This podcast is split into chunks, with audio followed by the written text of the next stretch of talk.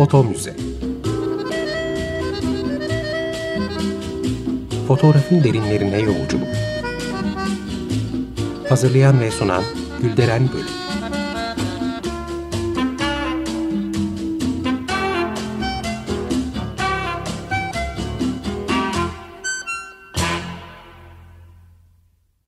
Merhaba değerli dinleyiciler, fotoğraf tarihçiniz ben Gülderen Bölük.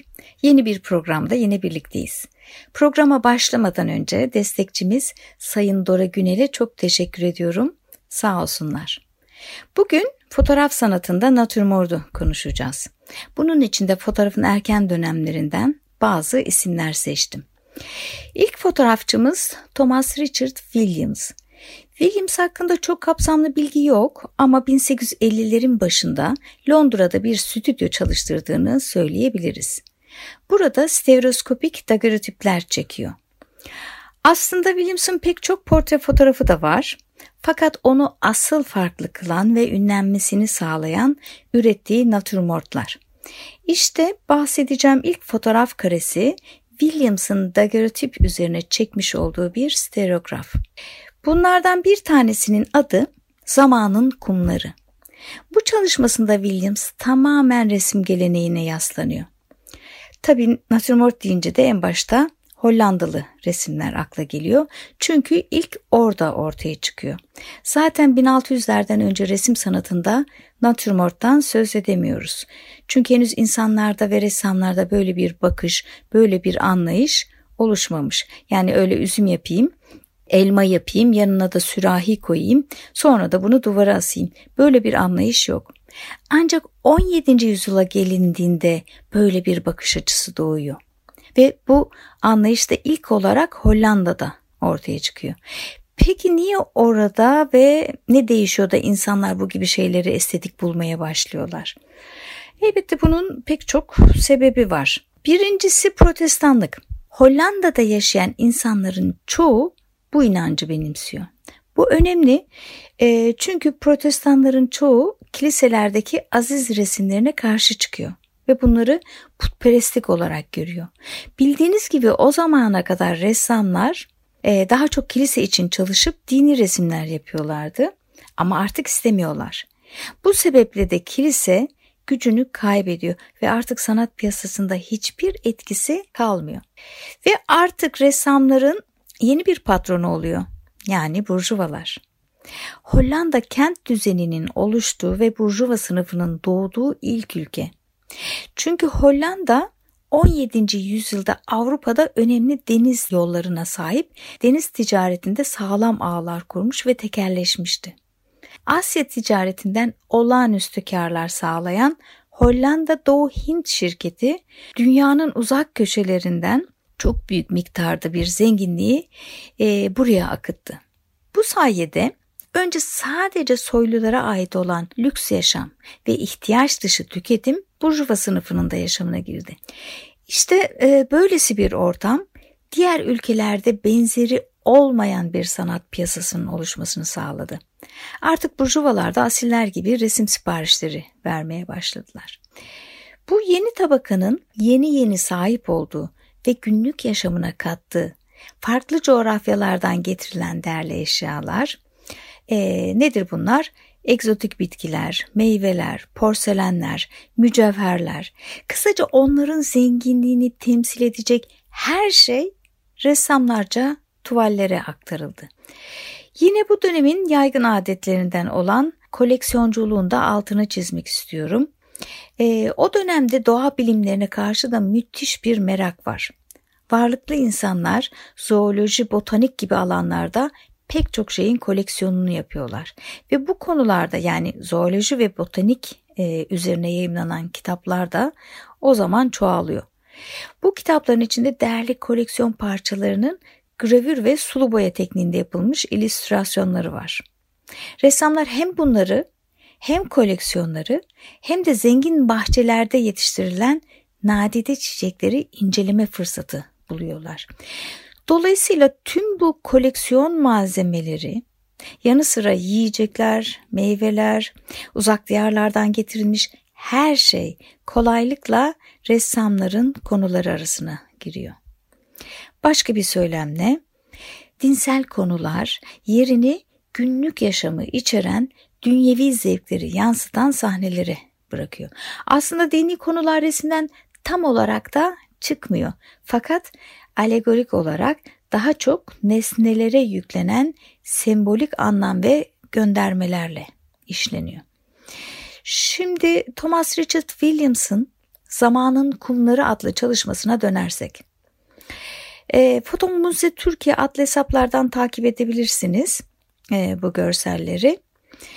Fonda ağır bir perde, önünde masa üzerinde barok bir ışıkla aydınlatılmış bir kuru kafa, açık duran yıpranmış bir kitap, kitabın üzerine konmuş bir gözlük, pergel, kum saati ve sönmüş bir yağ lambası yani kandil gözüküyor. İlk başta birbiriyle ilgisi olmayan rastgele konmuş gibi görünen bu eşyalar aslında kasıtlı olarak kadrajın içinde yer alıyor. Tüm bu nesnelerin hepsini natürmort resim geleneğinden biliyoruz. Her biri alegorik bir anlamla seçilip fotoğrafa dahil edilmiş. Bu natürmort'un konusu vanitas kavramı üzerine. Yani her şeyin geçici ve boş olduğu yani fanilik üzerine.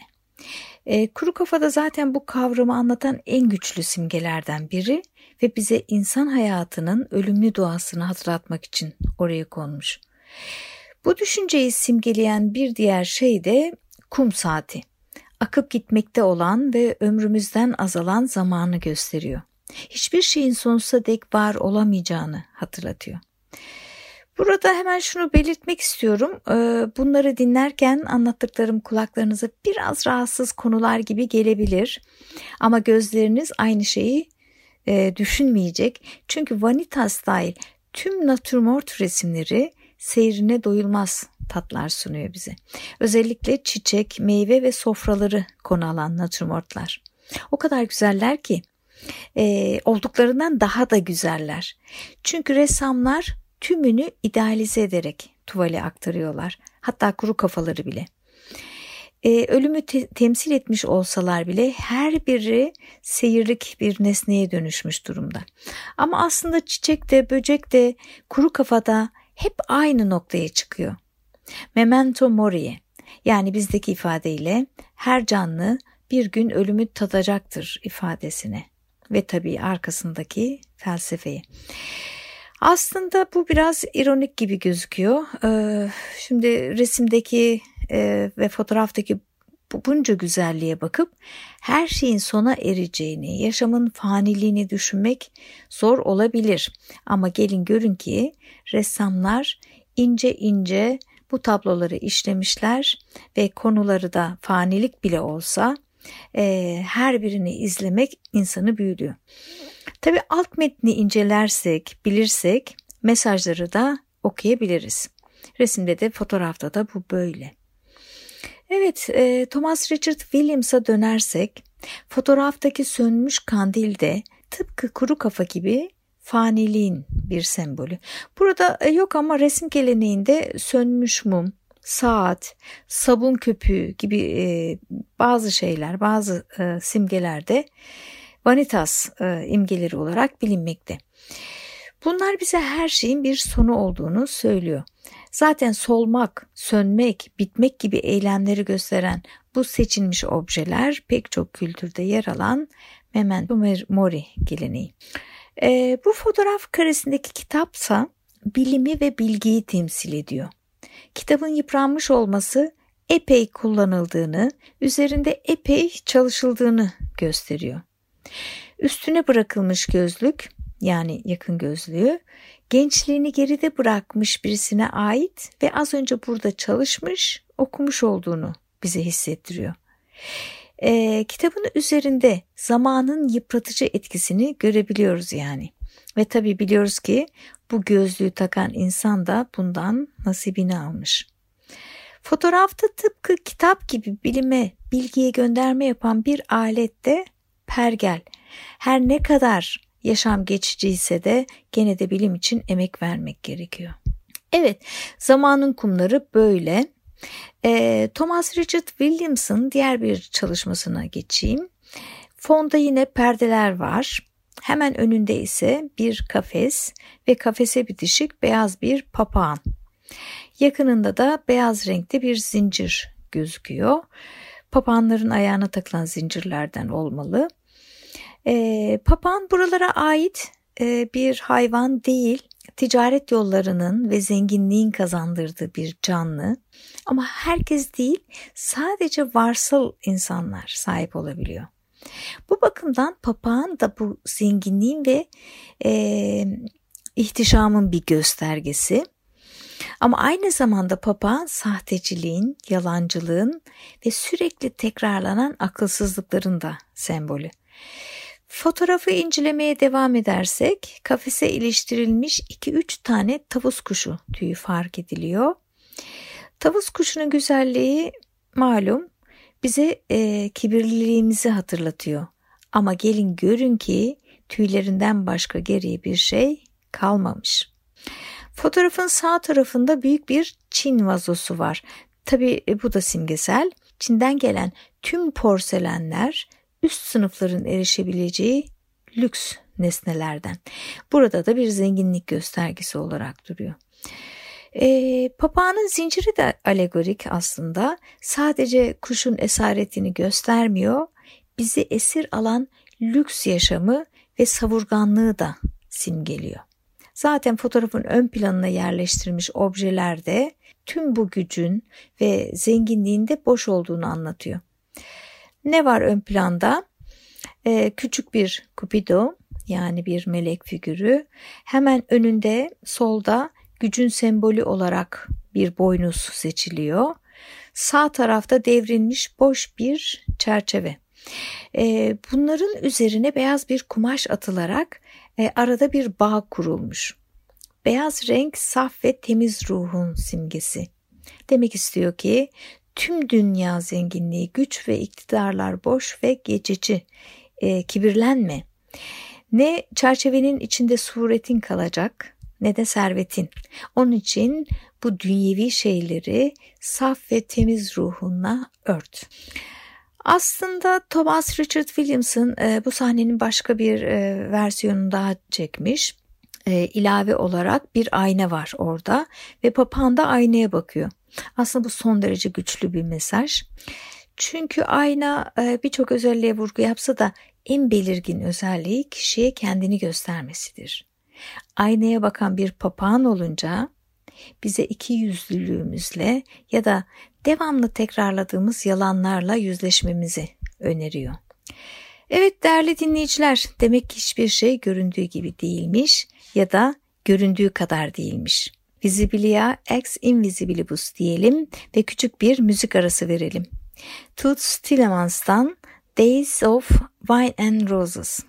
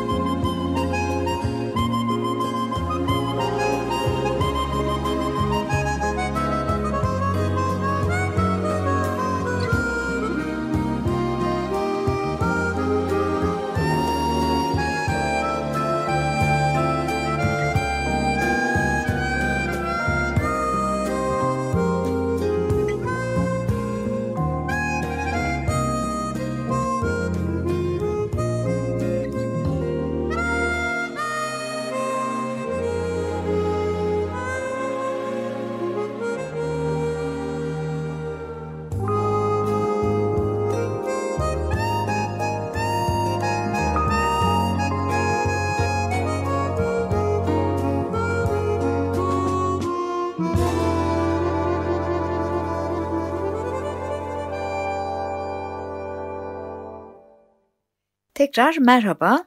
E, Foto Müze programında kaldığımız yerden devam ediyoruz. Thomas Richard Williams'ın vanitas kavramı üzerine kurguladığı natürmortları konuşuyorduk. Yine fotoğrafın ilk dönemlerinden başka bir isme geçmek istiyorum. Fransız Louis Jules Dubosc Soleil. 1817 yılında dünyaya gelmiş. E, natürmort çalışmaları dışında fotoğraf dünyasında iz bırakan bir takım optik icatları da var. En başta stereoskop alanında. E, 1851 yılında o zamana kadar çift olarak elle çizilmiş ve elle renklendirilmiş görüntüler yerine fotoğraf kullanmayı deniyor. Ve aynı yıl Kraliçe Victoria'nın e, stereoskopik bir e, fotoğrafını çekip büyük sergide yani Kristal Saray'da düzenlenen ilk uluslararası fuarda bunu sergiliyor. Ve stereoskop hızla yayılıyor, dünya çapında popüler bir hale geliyor. İşte Dubosc Soleil'in çekmiş olduğu bu stereoskoplar arasında natürmortlar da var. Bunlardan biri George Eastman House'da yer alıyor ve son derece e, sade olarak düzenlenmiş vanitas konulu bir daguerreotip. Sadece dört tane obje var. Kafatası, kum saati, İsa'nın çarmıha gerildiğini gösteren bir haç ve küçük bir cam fanus içinde duran bir insan iskeleti. Mesaj son derece açık. Kafatası kullanarak e, Momento Mori e, mesajı vermiş.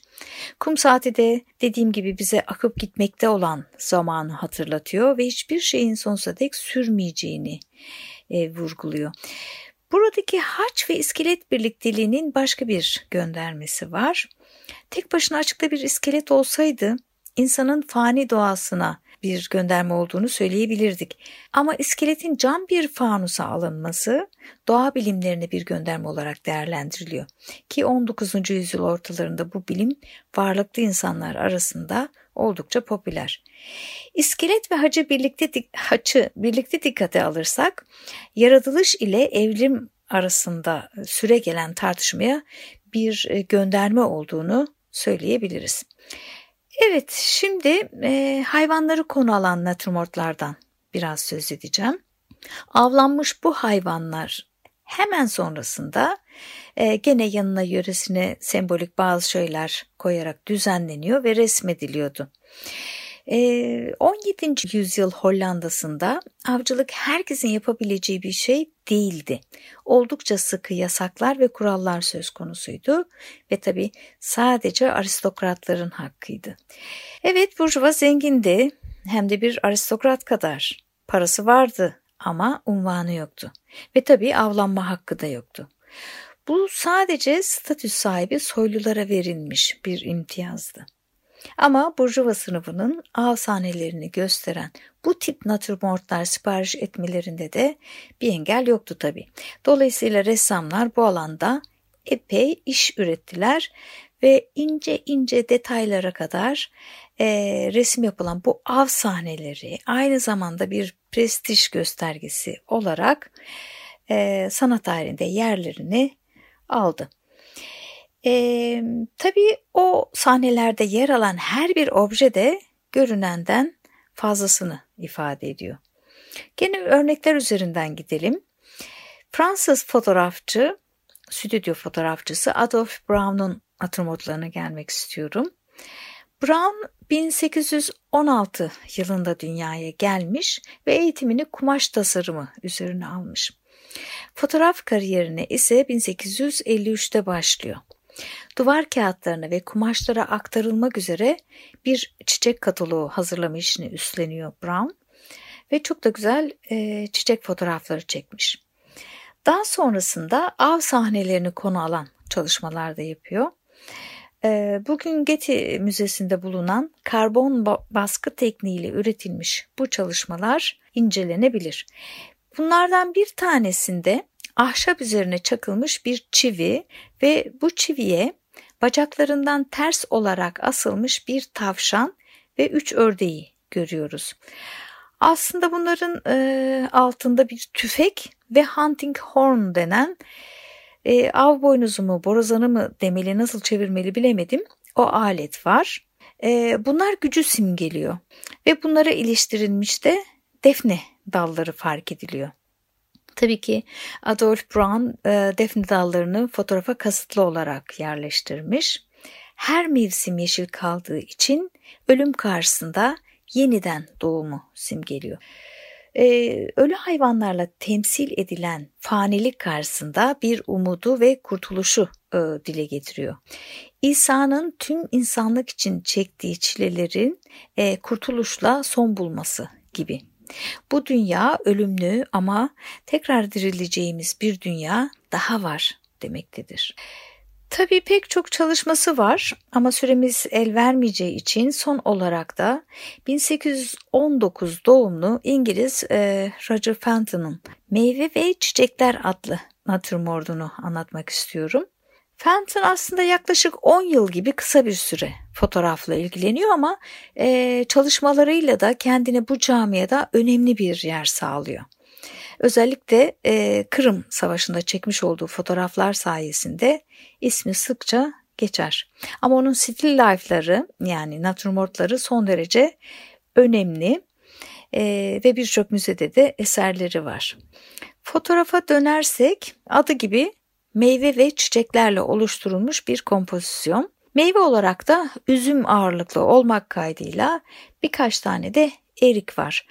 E, bunların her biri bir anlam taşıyor tabii ama genel olarak tüm meyve ve çiçekler şehvetli zevkleri anlatır. E, üzüm zaten malum Baküs kültüyle ilgili. Ee, Yunan mitolojisindeki karşılığı olan şarap tanrısı ya da bağ bozumu tanrısı Dionysos'la ilgili. Ee, buna bağlı olarak eğlenceyi ve aşırılığı da simgeliyor üzüm. E, bu düşünceyi destekleyecek e, fotoğraf karesinde beyaz porselen bir şarap sürahisi ve parlak metal bir şarap kadehi de hemen göze çarpıyor zaten. Aslında e, tüm metal eşyalar yeniden yapılanan insan ruhunun yücelişiyle ilgili. Yani protestan felsefeyle ilgili. Çiçeklerin içinde beyaz lilyum da var. Meryem Ana'nın saflığının bir sembolü olarak e, merkezi bir konuma yerleştirilmiş. Yine kadrajda iki tane gül görüyoruz. Aşkla, şehvetli duygularla ilgili. Fakat biraz solmuşlar. Tıpkı bizim de yaşlandığımız gibi akıp giden zamanın etkileri yansımış onların üzerine de. Ve bir de sağ tarafta elinde buğday başakları tutan bir Cupido var. Yeniden doğuşun ve yaşam döngüsünün sembolü olarak. Sizin de okuyacağınız gibi e, dünyevi zevklerin, eğlencenin, şehvetin, lüksün geçici olduğunu bize hatırlatıyor bu fotoğraf karesi de. Ve ruhumuz e, onu saf ve temiz tutmayı, kibirden arınmayı, uhrevi olan yüce duyguları hatırlamamızı öneriyor. Evet sevgili dinleyiciler programımızın e, gene sonuna gelmiş bulunuyoruz. Ee, geçmiş programlarımızı Spotify üzerinden dinleyebilirsiniz. Ayrıca bizi Fotomuzi Türkiye adlı Twitter ve Instagram hesaplarından takip etmeyi unutmayın. Sağlıcakla kalın. Foto Müze Fotoğrafın derinlerine yolculuk Hazırlayan ve sunan Gülderen Bölüm